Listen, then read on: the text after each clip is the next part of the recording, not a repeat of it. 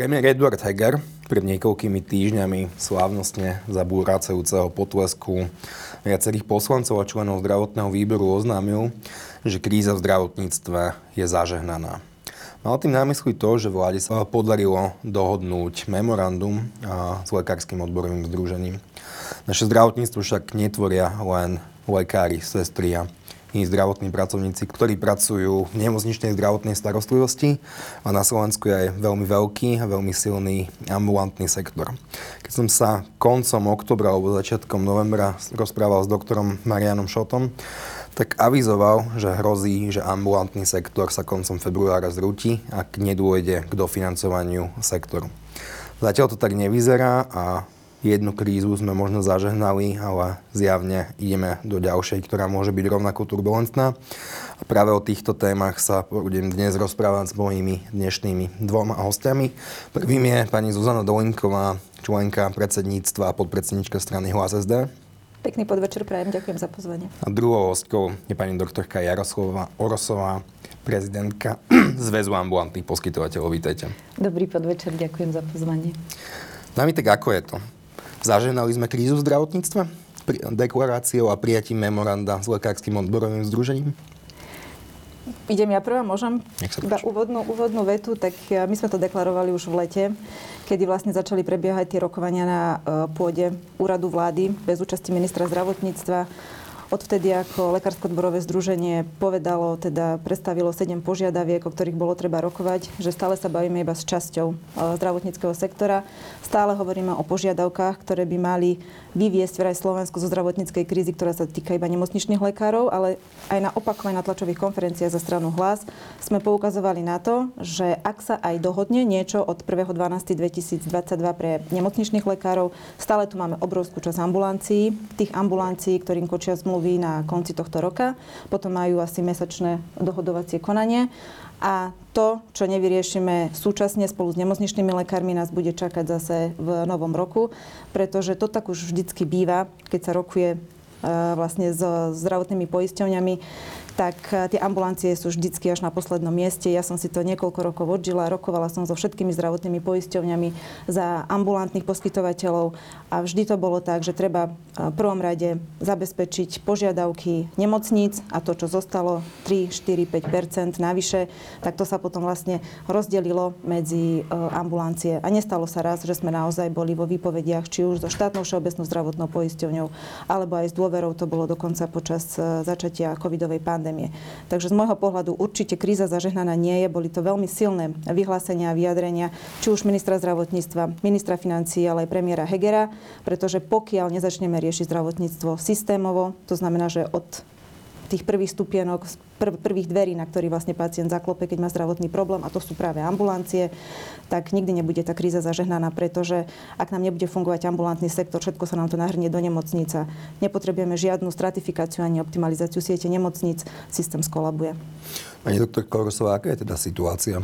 Lekársky, Lekárske odborové združenie dosiahlo prijatie memoranda, ale vyzerá to tak, že vaša celková taktika ambulantného sektora a tu trochu expresívne ex-minister Zajac nazýva, že idete ako, ako zvieratá na bytúnok, že ste strašne submisívni, nedokážete ani zďaleka vyrokovať toľko ako, ako nemocniční lekári. Navyše vaše sily sú často rozdrobené. Viete, naša pozícia je iná. My, na rozdiel od členov Lekárskeho odborového združenia, ktorí sú zamestnanci, sme zamestnávateľia. To znamená, že každá ambulancia je samostatný podnikateľský subjekt, ktorý má svojich zamestnancov, má svoje finančné záväzky, má záväzky voči svojim pacientom. Mnohokrát tá ambulancia je jediná v celom okrese, možno jediná ambulancia všeobecného lekára na niekoľko obcí. Tí ľudia sú na tej ambulancii vlastne vitálne závislí. Takže je trošku iné, keď ste zamestnanec a pokiaľ sa rozhodnete ukončiť svoj zamestnanecký pomer, tak v podstate po dvojmesačnej výpovednej lehote položíte pero, vrátite pečiatku a, a oblečenie a idete si hľadať prácu inde, ako keď ste poskytovateľ, e, vlastne samostatný poskytovateľ, vy nemôžete zavrieť tú ambulanciu zo dňa na deň, pretože vlastne vy ste zodpovední za jej prevádzku a od vás závisia ľudia. Čiže určite naša vyjednávacia sila nespočíva v tom, že zavrieme ambulancie.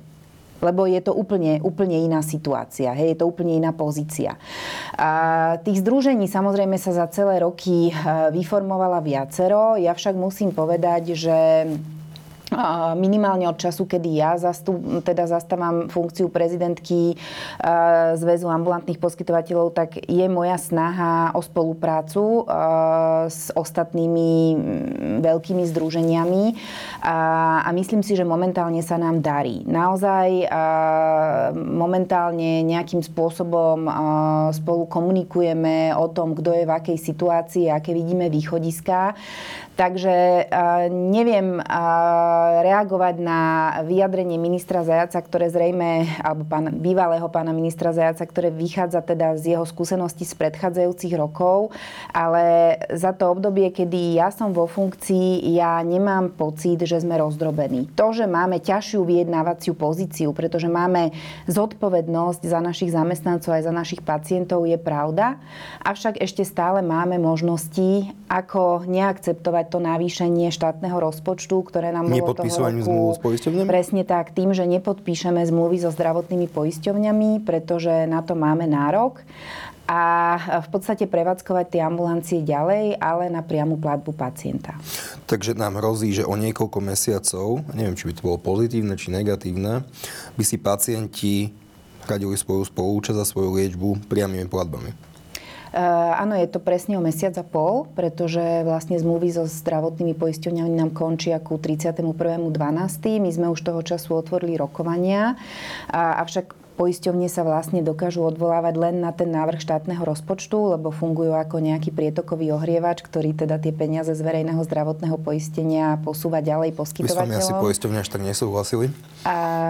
Pri slovách prietokový ohrievač? A myslím, že už je to taký celkom zaužívaný pojem. Myslím, myslím že už som ho započula aj na nejakých posledných rokovaniach. A, ale teda v podstate hospodária s tými peniazmi a posúvajú ich ďalej. Takže oni tie poisťovne mnohokrát aj povedia, že súhlasia s našimi požiadavkami a chápu ich. A treba si uvedomiť, že tento rok je, áno, ono pre ten ambulantný sektor nikdy nebolo dosť. Vždy celé roky sa ten ambulantný sektor nejakým spôsobom uskromňoval, len viete, ceny rástli cena práce rastla, čiže ceny materiálov a prevádzky, ale aj cena práce stále rastla a my stále pracujeme za katalóg výkonov starý 17 rokov. Takže keď ste každý rok niekoľko percent v strate oproti tomu štátnemu rozpočtu, tak príde moment, kedy to začne byť veľmi citeľné. A nie len, že ten moment e, by prišiel tak či tak, ale teraz máme veľmi špecifický rok, kedy máme 15-percentnú infláciu, máme nárast prevádzkových nákladov 20 až 30% naozaj išli hore ceny šicích materiálov, obvezových materiálov, e, celkové celého toho materiálno-technického vybavenia ambulancie.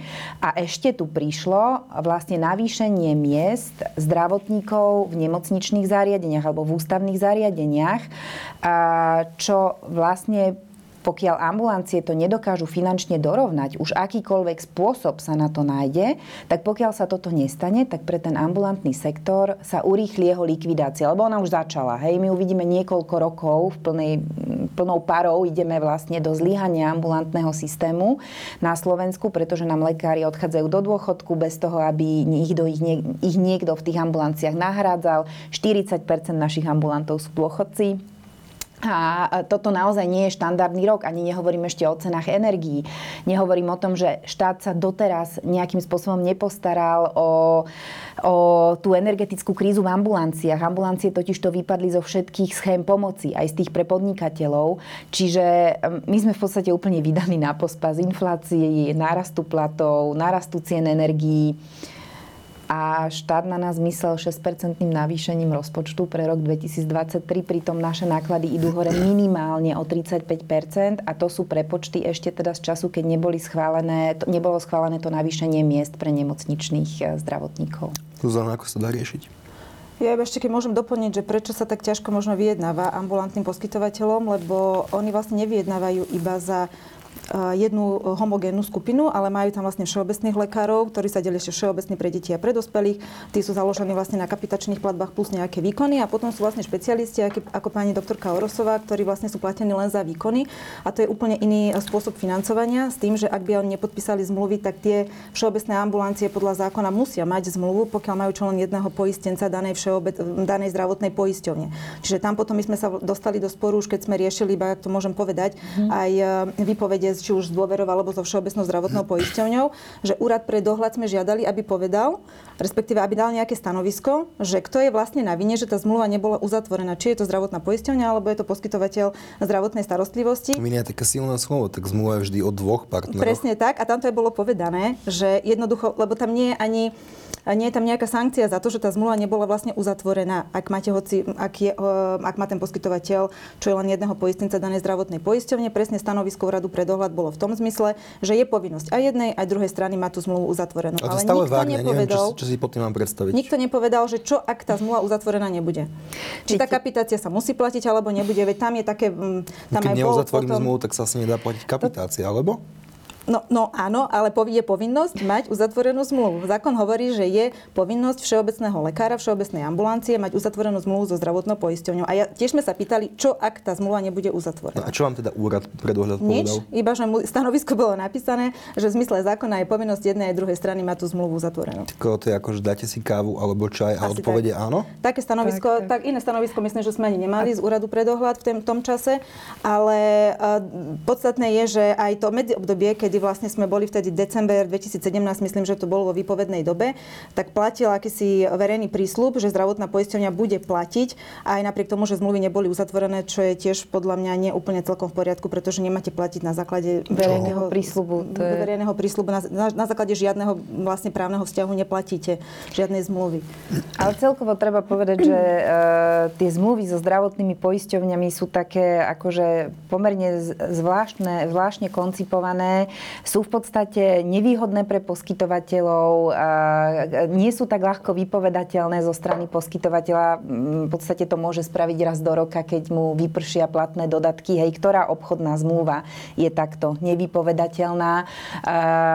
Sú tam jednostranne započítavané nejaké pokuty zo strany zdravotných poisťovní. Rozumejte, keď sa zdravotná poisťovňa po niekoľkých rokoch, čo uznáva lekárovi výkony a platí mu ich, zrazu zobudí a za tri roky dozadu sa rozhodne, lebo to sa naozaj deje, sa rozhodne, že poskytovateľ spravil jej škodu je za 150 tisíc tak uh, deje sa to vo všetkých poisťovniach. Asi, akože keď to rozložíme na väčšie časové obdobie, áno, tak, tak lebo toto si myslím, že stojí za to, aby naozaj posluchači počuli, ako to je.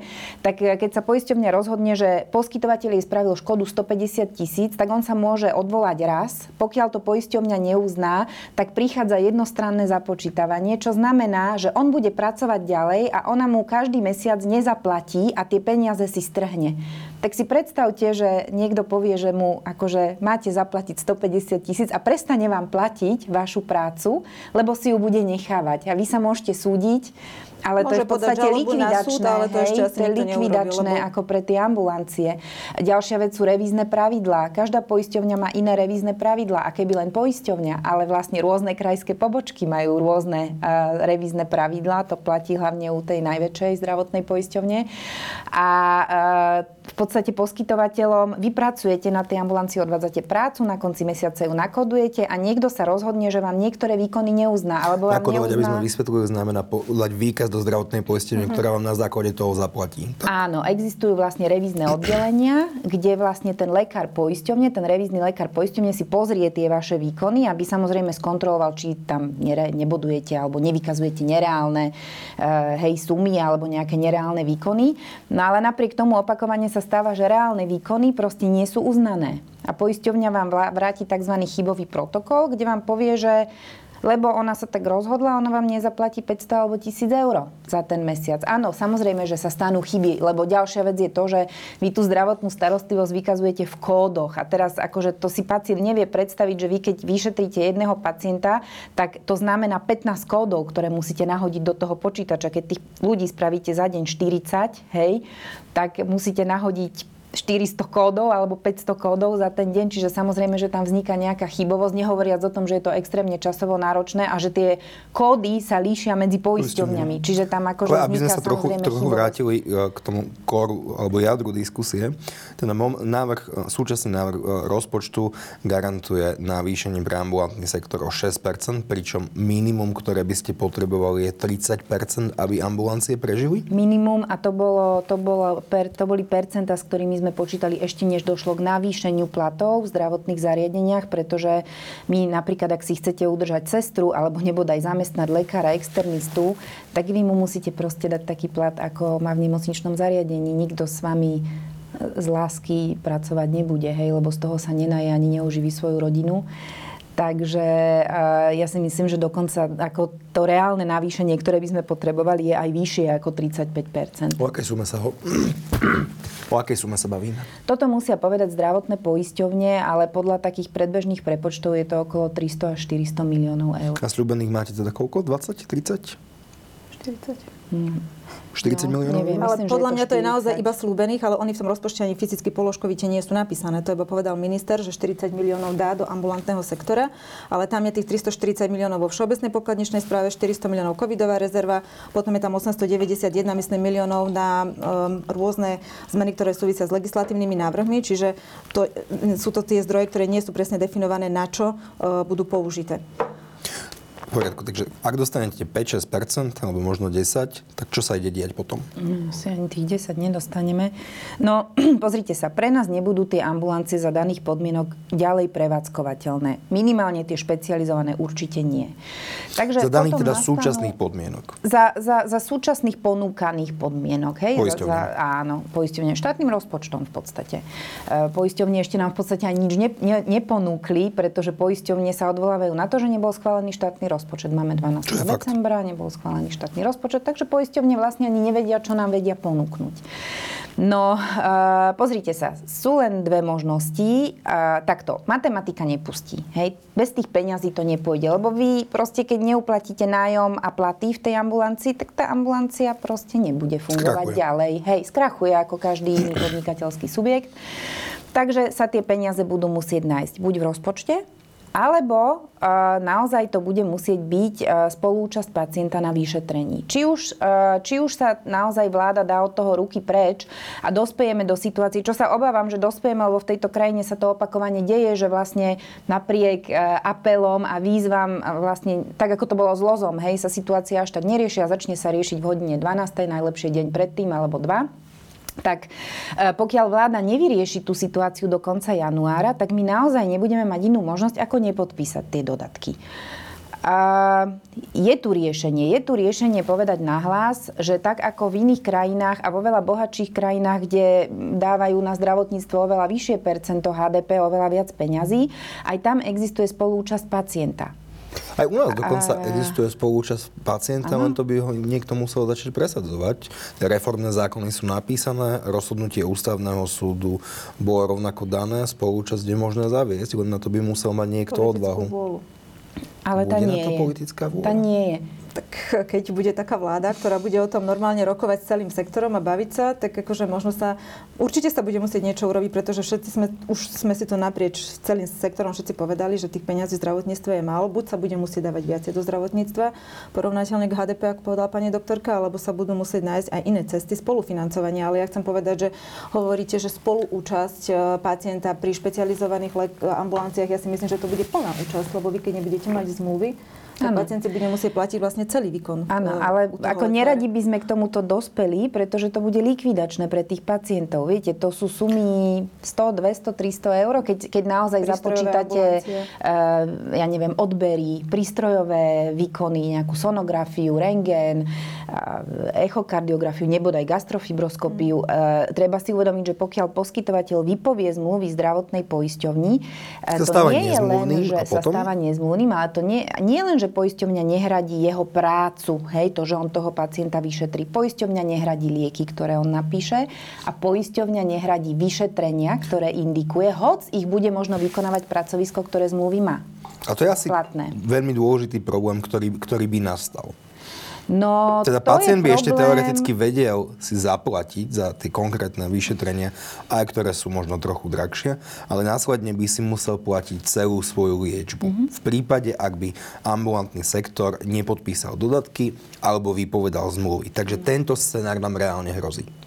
No, ja si myslím, že pokiaľ sa tá situácia nevyrieši ináč, tak my, to nie je, že ten scenár nám hrozí, že my ho chceme. My ho práve nechceme, fakt. lebo vieme, my, ja si myslím, že my poskytovateľia oveľa viac ako tí ľudia, ktorí sedia vo vláde, si vieme uvedomiť, aký impact to bude mať na toho pacienta, hej? Že, že, že fakt ako ľudia sa nedostanú k zdravotnej starostlivosti. My ho nechceme, ten scenár, preto hovoríme, preto žiadame, preto kričíme. Ale môže sa stať, že ten scenár nastane. Ak budeme nechcete asi ten najnegatívnejší scenár, že by ste nepodpísali žiadne zmluvy so zdravotnými poisteniami a pacienti by si hradili kompletne celú liečbu. Tak? Veľmi radi by sme sa tomuto scenáru vyhli, ale nemôžem vylúčiť, že sa nestane, pokiaľ sa tá situácia nevyrieši ináč. Spoločná otázka. Čo by sa stalo potom?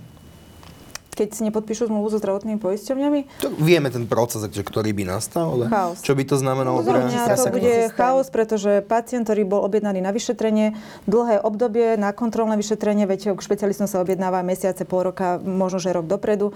Jednoducho tie termíny e, budú rušiť, pretože pacienti dneska nemajú na potraviny, nie že na lieky. Veď e, je to problém aj teraz v predvianočnom čase. Jednoducho tá kríza je citeľná e, v peňaženkách každého jedného občana, to bož pacienta.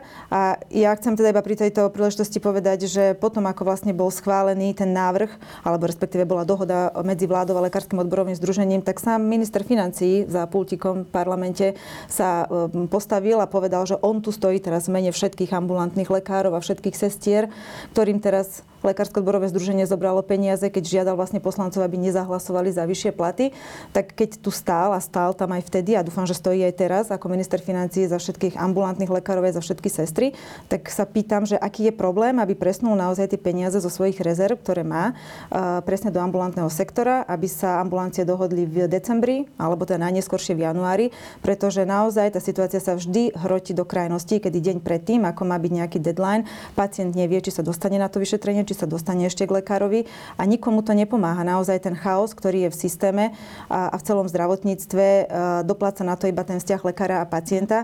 A teraz som zachytila včera prečerom aj vyjadrenie riaditeľa vlastne e, Univerzitej nemocnice Bratislava, že aký to malo vlastne dopad e, celá táto akcia výpovedí Lekárskeho odborového združenia na tú situáciu na pracovisku, tak tam jednoznačne to bolo o tom, že vzťahy medzi lekármi a sestrami, zdravotníckým personálom ako takým sa zhoršujú, pretože aj sestry dokonca niektoré uh, sa vyjadrili, že aj ten stabilizačný príspevok, ktorý im vláda vlastne ponúkla, uh, si nebudú uplatňovať, respektíve ho nechcú, pretože to nie je pre nich motivačné, nie je to naozaj stabilizačný príspevok, nie je to to, čo by zabezpečilo, aby motivovali sa mladí ľudia na vstup do systému, na to, aby išli študovať či už zdravotné sestry, alebo teda uh, medicínu a za lekárov na Slovensku. Čiže uh, samotný ten sektor hovorí, že tie kroky, ktoré vláda teraz podniká, sú také, že uh, není sú tým, ako sám premiér hovorí, že zdravotníctvo a školstvo sú naozaj národnými prioritami aj v zmysle teda tejto vlády, ale aj uh, pri pláne obnovy. Pani doktorka, teda ak tomu rozumiem správne, máme pred sebou tri možné scenáre. Prvé je, že získate dostatočné prostriedky z rozpočtu a pokračuje sa v tomto stave.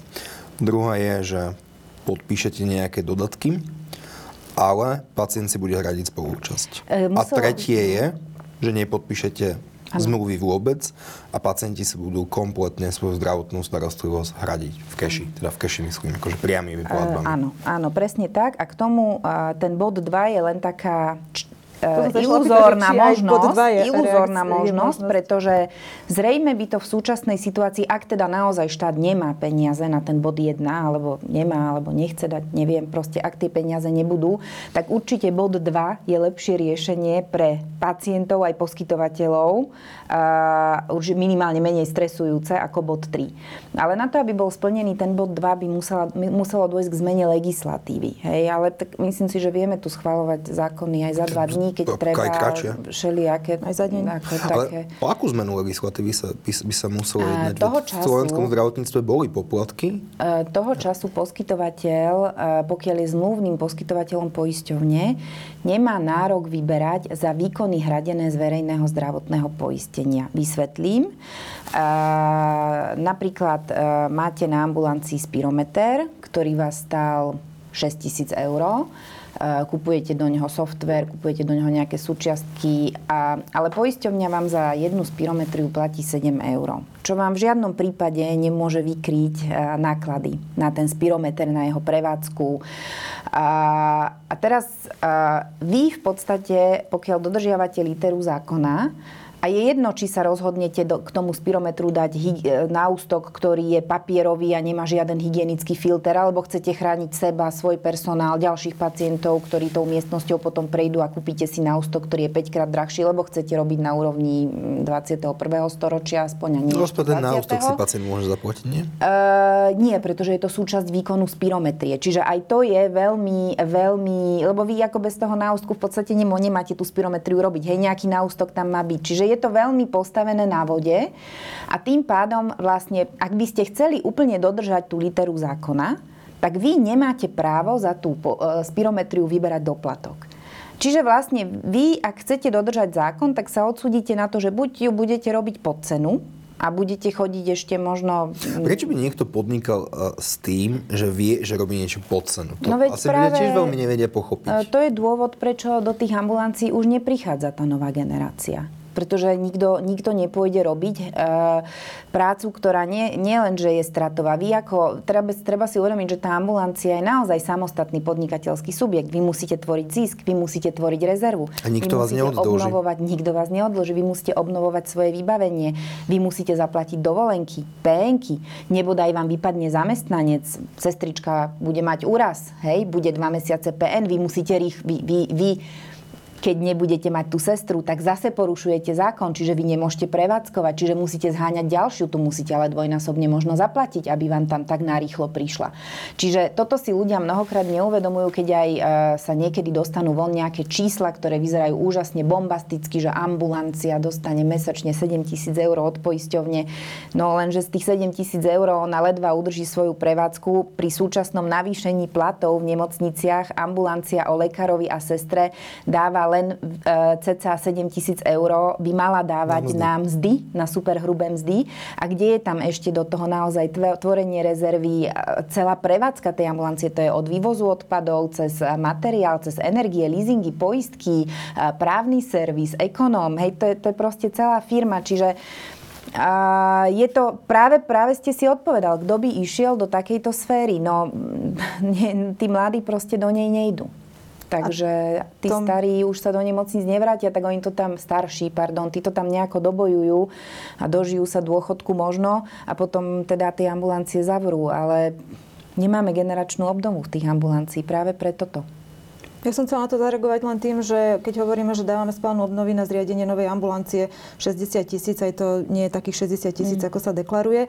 Takže aký je záujem vlastne tých lekárov, aby si zriadili novú ambulanciu, lebo tie dáta vyzerajú, alebo tie čísla, ktoré ja som niekde počula, to sú v jednotkách uh, ľudí, ktorí teda, alebo lekárov, a na to máme aj vyradené tak málo peniazy, že to asi len na jednotky tak stačí. Asi to, tak, asi to tak aj bolo myslené podľa všetkého a pritom nám chýba koľko? 200, 300 no. ambulancií no, no, no. všeobecných lekárov, tak ako to chceme robiť. Ale ja aj pri tom, ako pani doktorka všetko menovala. Viete, viete ja mám pocit, že uh, teraz sa to v tejto kríze tak začína uh, slávnostne hovoriť, že čo to vlastne tá ambulancia je, čo to všetko obnáša, čo to všetko uh, musí splňať, že je to vlastne obchodná spoločnosť. Sa hovorí roky, len bez Veď akejkoľvek reflexie. Presne, že ja mám pocit, že toto rozprávame roky dokola, ako také papagáje, verklikujeme to tu všetci a teraz zrazu, ako niektorí aj teda kolegovia uh, poslanci a politici sa tvária, že je to teda neviem aká novinka, že máme tu teda aj ambulancie a zdravotníctvo okrem nemocníc sú naozaj teda aj ambulancie.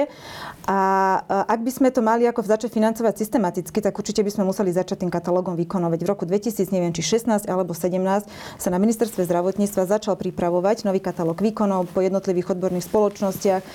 Sa to cez presne stavovské organizácie a zaujímavé združenia poskytovateľov rozposlalo po odbornostiach sa vypísali presne, ktorý výkon čo zahrňa, čo k nemu treba a potom to vlastne e, zostalo na ministerstve zdravotníctva, aby sa to nacenilo. A ten proces sa vlastne nacenením ako keby stopol, pretože sme asi zistili, že máme, respektíve nemáme dostatok peňazí na to, aby sme to zafinancovali. Ale už najhoršie na tom je, že ani sme sa o tom viacej nebavili. Že ja neviem, či medzi poskytovateľmi a ministerstvom zdravotníctva od toho 2017 18.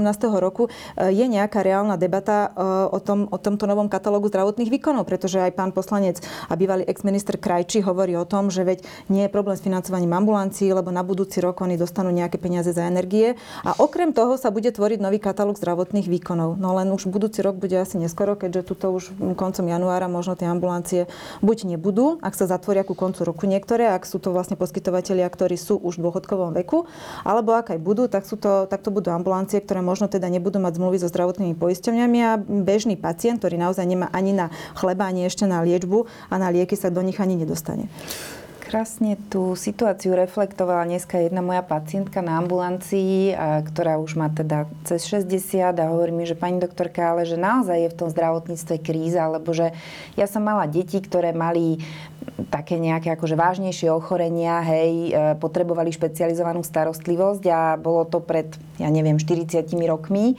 A keď mi pediatr povedal, že vy s tým dieťaťom musíte ísť do tejto špecializovanej ambulancie, tak ja som tam bola za dva dní a že dnes, akože keď potrebujete lekára špecialistu, to tak hľadáte, ako tí pacienti obvolávajú 10, 10 ambulancií, volajú do poisťovne, zo všade ich otáčajú, ten pacient vlastne nemá kam ísť. Čiže ja neviem, či ten záujem o tú ambulantnú sféru žiaľ prišiel až teraz. To je jedno, že my sme to presne, ako povedala pani Dolinková, akože ako papagáje opakovali roky, toto sa stane, toto sa stane pohoda, hej, vláda to vnímala tak, že zase, ak, všetky tu sa vlády, proste všetko, od áno, roku áno, všetky vlády aj predtým, akože zase sa to rieši, až keď pacienti zbytočne umierajú, majú obrovský odklad zdravotnej starostlivosti, nediagnostikujú sa tumory, zhoršujú sa chronické ochorenia, um, Pacienti sa nevedia dostať na vyšetrenia. Nehovorím ani o pediatrickej špecializovanej starostlivosti. Akože ak máte deti, tak sa modlite, aby boli zdravé. Pretože až vaše dieťa bude potrebovať detského pneumológa, gastroenterológa, tak možno budete cestovať do Rakúska a do Maďarska, aby vaše dieťa bolo ošetrené. Lebo my sme tu naozaj už tak. My v tých detských špecializáciách vieme spočítať na prstoch jednej ruky na celé Slovensko, tých ambulantov. Hej? Takže e- je to v podstate situácia nie, že ten ambulantný systém sa teraz, že všetko je super a on sa teraz zrúti. Nie, on sa rúca kontinuálne a my keď sa na, naozaj už aspoň teraz o neho nepostaráme v tomto ťažkom roku, ktorý nás čaká, tak mu akože dáme posledný klinec do rakvy a neviem. A ešte môžem iba je, je jednu vec, že keď sme sa bavili o tom, že posledné vlády, alebo teda vlády predtým sa o to nezaujímali, tak krásny príklad toho všetkého bol aj COVID, pretože vtedy v marci, apríli my sme žiadali ešte za všetkých ambulantných e, poskytovateľov, aby sme v prvom rade riešili reprofilizáciu ambulantného mm. sektora, aby sme si nastavili, ako pacient mám putovať zo všeobecnej ambulancie, respektíve nejakej covidovej Cestu ambulancie, k špecialistovi. Mm. Vtedy nás odbili naprieč všetkými ústrednými krízovými štátmi, dokonca kanceláriou pani prezidentky, e, výborom pre zdravotníctvo ministerstvo. Nie, my budeme robiť reprofilizácie nemocníc, pretože potrebujeme vedieť, ktoré budú biele, ktoré budú červené. Nikoho tá ambulancia nezaujímala, až potom začali ľudia vykrikovať, že ambulantní lekári nič nerobia, nezdvíhajú telefóny, sú zatvorení, pretože oni chudáci naozaj nevedeli, čo majú robiť, lebo nikto, chaotické. nikto z riadenia štátu, nikto z riadenia štátu ich, e, ich nikoho to nezaujímalo a tak to potom aj dopadlo. A my sme mali tak chaotické inštrukcie, no? ako najprv nerobte, robte iba akutných, no. takže človek... Píšte recepty. Píšte, píšte recepty, nikoho nepustíte do čakární, hej. A prvý štandard si pamätám, že bol vytvorený až niekedy, COVID vznikol v marci, alebo prišiel v marci, a buď to bol január alebo február 2021. A ja, už... si, hej, a ja si presne pamätám, že v tom čase ja som si povedala, že ako iba akutných, veď moji pacienti, keď neprídu na tie plánované kontroly, tak oni za mesiac budú akutní, ale nie kvôli covidu, ale kvôli svojim ochoreniam. Takže my, čo sme sa, alebo ja, ja si pamätám, že som si vtedy tak povedala, že no dobre, tak budem možno, že im dávať väčšie odstupy, ale budem robiť ďalej, lebo, no. lebo tie, naozaj tie nariadenia boli absurdné, tak ako mnohé iné, ktoré potom prišli. Čiže a my sme naozaj v Zväze ambulantných poskytovateľov ešte teda spolu s pani Dolinkovou e, toho času vypracovali celú cestu pacienta, mm. vy, vypracovali sme, ako by mali fungovať tie covidové ambulancie, mm. ako by sa tam striedali všeobecní lekári, špecialisti. Nikto o to nemal záujem. Aby sme sa trochu vrátili k tým trom mm. scenárom, lebo to je naozaj dôležité vysvetliť. Mm-hmm. Ktorý scenár by bol ten najpozitívnejší? Ale z hľadiska dlhodobého. Lebo ak by sme spolúčasť pacienta na vlastnej liečbe zaviedli teraz, Nebolo by to lepšie riešenie? Že nie je práve teraz vhodná doba? No, Musíme sa na to pozrieť z pohľadu poskytovateľa aj z pohľadu pacienta. Pohľadu pacienta by vzhľadom k tomu, že Slováci a, nepatria k najbohatším krajinám Európy a myslím si, že naozaj mnoho ľudí tu žije na hranici životného minima, tak určite by e, pre pacienta bolo a, e, najschodnejšie, ak by štát zafinancoval ten ambulantný sektor, aspoň jeho bazál, aby, aby štát nejakým spôsobom možno zadefinoval, čo sú tie základné, čo je tá základná ambulantná sféra a tu zafinancoval úkony, ktoré tak, sú hradené, nehradené a čiastočne hradené? Napríklad. Uh, a, Možno a, ich predefinovať. Presne prípadne. tak. A v podstate zafinancoval to tak, aby pacient, ktorý nechce možno až taký ale, skorý termín, alebo si môže dovoliť naozaj čakať v tej čakárni, hej, lebo nie je možno pracujúci a nepotrebuje termín na nehovorím, že presný čas, orientačný čas, lebo presný čas v ambulancii sa nikdy nedá dodržať, a, tak naozaj by pre pacienta toto bolo najlepšie. Na druhej strane a naozaj sme, sme neštátne ambulancie, sme podnikatelia a máme si, myslím, právo každý sa rozhodnúť, akým štýlom, s akým prístrojovým vybavením a na akej úrovni budeme pracovať. Čiže a, pokiaľ by pacient naozaj chcel dostať viac ako ten štandard a ten poskytovateľ by mal právo a, mu ho poskytnúť. A dnes nemá právo chce, mu ho poskytnúť? To trochu to evokuje, to čo hovoríte, no, že poskytovateľ by nemal právo na sa, ak každý stroje. poskytovateľ má, ro, dostáva rovnakú sumu od poisťovne, je regulovaný podnikateľ. Nedostáva si úplne rovnakú zmluvu. Poisťovne tiež vedia, ktorý lekár má lepšiu výkonnosť. Ceny za výkony má... sú rovnaké. Ceny za výkony sú rovnaké. Pre danú špecializáciu alebo danú odbornosť od danej poisťovne dostane ten poskytovateľ za ošetrenie, za to isté ošetrenie pacienta toľko isto peňazí. Hej? A teraz je poskytovateľ, ktorému možno stačí robiť v menších priestoroch, možno menej komplikované výkony na možno menej moderných prístrojoch. Je poskytovateľ, ktorý to chce robiť ináč. A títo dvaja poskytovateľia dostanú úplne rovnaké platby za výkon a je jedno, či má sonograf za 50 tisíc alebo za 200 tisíc. Teda rovnostácké ohodnotenie nie je len pri nemocničných lekároch, teda základná minimálna mzda, ale i pri ambulantných poskytovateľom. A riešenie? riešenie tejto situácie by naozaj možno bola tá spolúčasť pacienta, kde by bola zadefinovaný vlastne nejaký bazál. Povedzme, že poisťovňa, štátna poisťovňa by povedala, dobre, ja na daný výkon, ja neviem, prvo vyšetrenie pacienta, alebo povedzme kardiologické vyšetrenie pacienta, aby sme to tak posluchačovi priblížili, sme ochotní zaplatiť 15 X. eur to je možno to, čo teraz platia, možno 12, neviem, aby sa kardiológovia na mňa nehnevali, ale určite to nie je nad 20 eur, hej. Ale ten kardiolog, keď povie, no dobre, ale ja mám priestory, hej, mám sestru, mám echokardiograf, mám EKG, ktoré, ja neviem, nemá 20 rokov, ale iba 4 roky a chcem ho za 5 rokov vymeniť za nové, lepšie, modernejšie, tak mňa to vyšetrenie ale reálne stojí 70 eur, lebo také sú reálne ceny tak dajme tomu kardiologovi možnosť tých 50 eur si vybrať od pacienta.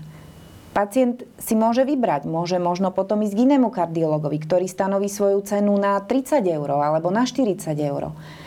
Toto by, bola, toto by bola cesta. A pacient nech si prípadne potom buď ide nárokovať u poisťovne, ten rozdiel, hej, buď nech zaplatí plnú sumu za to vyšetrenie u toho kardiologa a ide si nárokovať u poisťovne to, na čo ona si myslí, že má ten pacient nárok zo svojho verejného zdravotného poistenia, alebo nech má možnosť platiť si zdravotné pripoistenie, tak ako je to v Rakúsku a vo všetkých v podstate iných rozvinutých krajinách, veď všetci to vieme a nech má pacient možnosť vedieť, že dobre, mesačne síce e, alebo ročne zaplatím možno tisíc eur pri poistenie zdravotné, ale viem, že keď sa mi fakt niečo stane a budem mať jeden alebo dva alebo tri zlé roky a budem po tých doktoroch chodiť, tak mi tá poisťovňa pomôže. My dnes, tým, že sme neupravili legislatívu, tým, že v podstate legálne nedávame pacientovi ani poskytovateľom túto možnosť, tak si zatvárame oči pred problémom, ktorý tu je a existuje a bránime jeho riešeniu.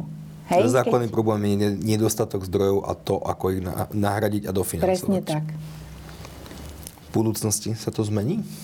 No ja Alebo som... sa to bude musieť zmeniť, keďže každý rok mám debatu o tom, že v zdravotníctve je málo zdrojov a ako ich chceme dofinancovať. Sú dve cesty, vždy si tie dve cesty s mojimi hostiami povieme a potom rok čakáme, kým si túto debatu zopakujeme. Tak Zuzana, z tvojho pohľadu, nájde sa politická odvaha v budúcnosti si priznať tieto veci, a si už priznali všetky že strany, tak. odborníci, to, ale následne s tým neviem, aj niečo priznala. spraviť.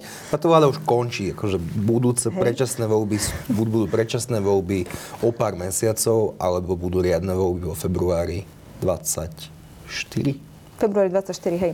No, e, z môjho pohľadu každá jedna normálna vláda, normálna podotýkam, e, si musí teda povedať, že naozaj to zdravotníctvo je, keď nie je kľúčový, tak medzi kľúčovými rezortmi celej, e, celej vlády, lebo to už tiež niekto tak začal opakovať, keď som to ja niekde písala už dávno v nejakých blogoch, že len, aj ty si to myslím, Jarka teraz hovorila, že, že len zdraví a vzdelaní ľudia môžu vykonávať, môžu byť perspektívou pre túto krajinu a budúcnosť tejto krajiny. Takže to zdravotníctvo musí byť prioritou každej jednej normálnej vlády a ja teda za našu stranu stranu a za nášho e, šéfa Petra Pellegriniho musím povedať, že to tak je a naozaj, že zdravotníctvo, aj on cíti, že je kľúčový rezort, na ktorom, ak by teda mal možnosť viesť niekedy túto krajinu, tak uh, bude sa na zdravotníctve participovať. Však mal. Aj potom, ako bol do poverený minister zdravotníctva skončil uh, v, teda aj vo vláde, aj v tej strane, ktorej bol predtým. A možno to bolo jeden z dôvodov, ja neviem, že prečo to tak je. Ale platba za poistenca štátu musí byť určite na úrovni e, nie 2,3-3%, tak ako je to teraz, ale musí sa odvíjať o tých 4,5-5%. Tým pádom dáme viacej zdrojov e, do verejného zdravotného poistenia na zaplatbu za poistenca štátu. Tým pádom môžeme povedať, že aj ten štandard, ako povedala pani doktorka, poskytovania zdravotnej starostlivosti pre ľudí bude, e, bude lepší. A potom sa poďme baviť o tom naozaj, že čo bude, keď nám tie peniaze, ale aj pri tej zvýšenej platbe za poistenca štátu, kľudne to naviažme na nejakú valorizáciu, aby sme sa približili k priemeru Európskej únie, čo sa týka percenta HDP. Čo potom e, s tými pacientmi? Len ja sa, alebo s, tým, s tou platbou alebo spolúčasťou pacienta. Ale dôležité je povedať aj to, že ak by sme nejaký takýto systém zaviedli, ak nám nebude stačiť tá zvýšená platba za poistenca štátu, čo zjavne asi do budúcnosti nebude, či naozaj ten pacient, ktorý si bude platiť aj to pripoistenie pri súčasnom stave a nezmenenom systéme fungovania zdravotníctva, bude mať garanciu toho, že sa na to špecializované vyšetrenie alebo do tej nemocnice dostane. Lebo ja ešte dneska neviem povedať, ani si netrúfnem povedať, že keď si, by som si platila pri poistenie, či tu máme dosť naozaj personálnych e, zdrojov na to, aby sa ten e, pacient, ale ja, moje deti, vy ste sa dostali naozaj e, k tomu mhm. lekárovi špecialistovi. Čiže ono to bude treba od začiatku, od podlahy naozaj ten systém nastaviť ono sa to nedá lusknutím prsta, hej. A tu proste roky sme podfinancovávali ten sektor. Takže jedine v momente, kedy ho dofinancujeme, už, už nech je to akýmkoľvek spôsobom, ale musí to byť aj spôsob, ktorý je žiteľný pre pacienta, nielen pre poskytovateľa. Akýmkoľvek spôsobom to spravíme, až v momente, kedy ten sektor bude funkčný, tak do ňoho uvidíte príliv personálu. Mm. Dovtedy, dovtedy nemôžeme čakať, že uh, luskneme prstom a teraz si povieme, že tak my začneme začneme tým ambulanciám platiť viac a nám zázračne tu akože narastú zo zeme tie stovky špe- ambulantných Aj. lekárov, ktorí nám tu chýbajú. Výchova ambulantného lekára trvá 10 až 15 rokov ten lekár najprv musí pracovať v nemocnici, hej, musí mať atestácie, čiže to nie je také jednoduché. No nie, pozrite sa, my sme si tu ako na ten problém zarábali 25 rokov. Nemôžeme čakať, že ho vyriešime za rok, ale musíme ho začať riešiť, lebo ako ste sa pýtali, že ktorá vláda bude mať odvahu povedať tým občanom, že zdravotníctvo nie je zadarmo, a vláda akokoľvek sa rozhodne, buď sa bude ďalej tváriť, že sa toho až tak veľa nedieje a bude sa ďalej dívať na ten úpadok toho ambulantného systému, ktorý medzi nami sa v každej civilizovanej krajine posilňuje, pretože v každej civilizovanej krajine vlastne je snaha presúvať tú zdravotnú starostlivosť do ambulancií. Je to rýchlejšie, je to lacnejšie, je to efektívnejšie. Čiže buď vláda nájde odvahu na to, aby naozaj riešila tú otázku ambulantného sektora, alebo bude musieť nájsť odvahu na to, aby sa pozrela do očí svojim občanom, ktorí budú zbytočne zomierať, budú mať nižšiu e, kvalitu života, nižšiu dĺžku prežívania, budeme tu mať choré deti. Viac predčasných úmrtí. E, viac, presne tak. E, tak e, je to taká morálna dilema, hej? Lebo viete, aj v krajinách tretieho sveta je... to morálna dilema, je... lebo momentálne si vyberáme medzi dvomi zlými uh, rozhodnutiami, no keďže nechceme sa... ani jedno, ani druhé. Mne sa zdá, e, prečo to prvé chceme? To prvé chceme povedať občanom, že buď si budete, milí občania, doplácať, alebo teda... No nechceme, politici na to nemajú odvahu. Takže vlastne na to, aby ochránili seba a zostali krátkodobo v tom dobrom svetle, tak obetujú vlastných občanov, lebo budeme mať jeden chorý národ. Ale treba sa s tými ľuďmi podľa mňa rozprávať a treba to vysvetľovať, lenže táto vláda, keď sa bavíme o tejto vláde, proste ona ani nerozpráva, ani nekomunikuje, lebo keď e, Jarka hovorila o tom vzdelávaní a príprave vlastne aj e, tých podmienok na vstup zdravotníkov do systému ako takých, tak e, tie požiadavky Lekárskeho odborového združenia v zásade, čo sa týka vzdelávania, atestácie, neboli až také zlé. Jednoducho len bolo treba komunikovať aj pri tých požiadavkách a rokovať aj pri tvorbe rozpočtu, rozprávať sa s celým sektorom, nie predložiť niečo, čo e, bolo špecifikované len pre úzkú skupinu možno nemocničných lekárov, ale na tie ambulancie sa teraz zrazu pozerá, že veď vlastne oni pýtajú, oni potrebujú, aj teda iný zdravotnícky personál, možno aj záchranári iní, ako iba niektorých záchrankách by potrebovali. A teraz sme zistili, že vlastne tu máme aj toto, ale ja som presvedčená o tom, že ani Igor Matovič, ani minister zdravotníctva to tak nemali, že nevedeli, že nejaký e, ambulantný sektor tu je, len proste na čo sa rozprávať so všetkými, keď sa nevieme rozprávať ani s jednou skupinou a takto nakoniec aj dopadlo, že 30. novembra sa podpísalo niečo, čo ani sami poslanci, keď na zdravotníckom výbore predkladali formou pozmeňujúcich návrhov, nevedeli, čo tam predkladali a čo bolo obsahom toho memoranda. Veď tento spôsob e, komunikácia a riešenia problémov je katastrofálny. Pani Orsová, tento týždeň vás ešte čakajú rokovania, predpokladám, s ministrom zdravotníctva a s ministrom financí možno? Dočkali s čím, sme sa... S čím idete na tieto rokovania? Minulý, minulý týždeň v hodine 12. by som povedala, lebo Vianoce sú za dverami, sme dostali teda požiadavku od ministerstva zdravotníctva na stretnutie ohľadom financovania ambulantného sektoru. Neviem vám povedať viac, čo sa tam bude riešiť. Neviem vám povedať, aké budeme Idete mať rokovanie a neviete, čo tam budete riešiť? A, a, čo, a čo je predmetom nevieme, návrhu? Neviem, nevieme, akú ponuku dostaneme. Dozvieme sa to na tom rokovaní. Či bude prítomný aj niekto z ministerstva financí, neviem. Ale, Môžem no, vám to povedať do, po ešte raz, že vy idete na rokovanie, ale vôbec nemáte k dispozícii žiadne materiály. Čiže to nie je rokovanie, stretnutie. Porozprávame sa, čo nás trápi. A potom? Lebo veď, ako vravíte, že no ten ja, problém ja verím tomu, že na tom stretnutí snáď budú ponúknuté návrhy tejto, rieš, návrhy riešenia tejto situácie. Môžem vám povedať po stretnutí. Hm. Nemám Kedy bude stretnutie? Zajtra. Tak sa zajtra môžeme spojiť. Dámy, ďakujem veľmi pekne, že ste prišli. Ďakujem veľmi pekne za pozvanie. A ďakujeme v prvom rade, že ste nás sledovali. Prajem ešte príjemný večer.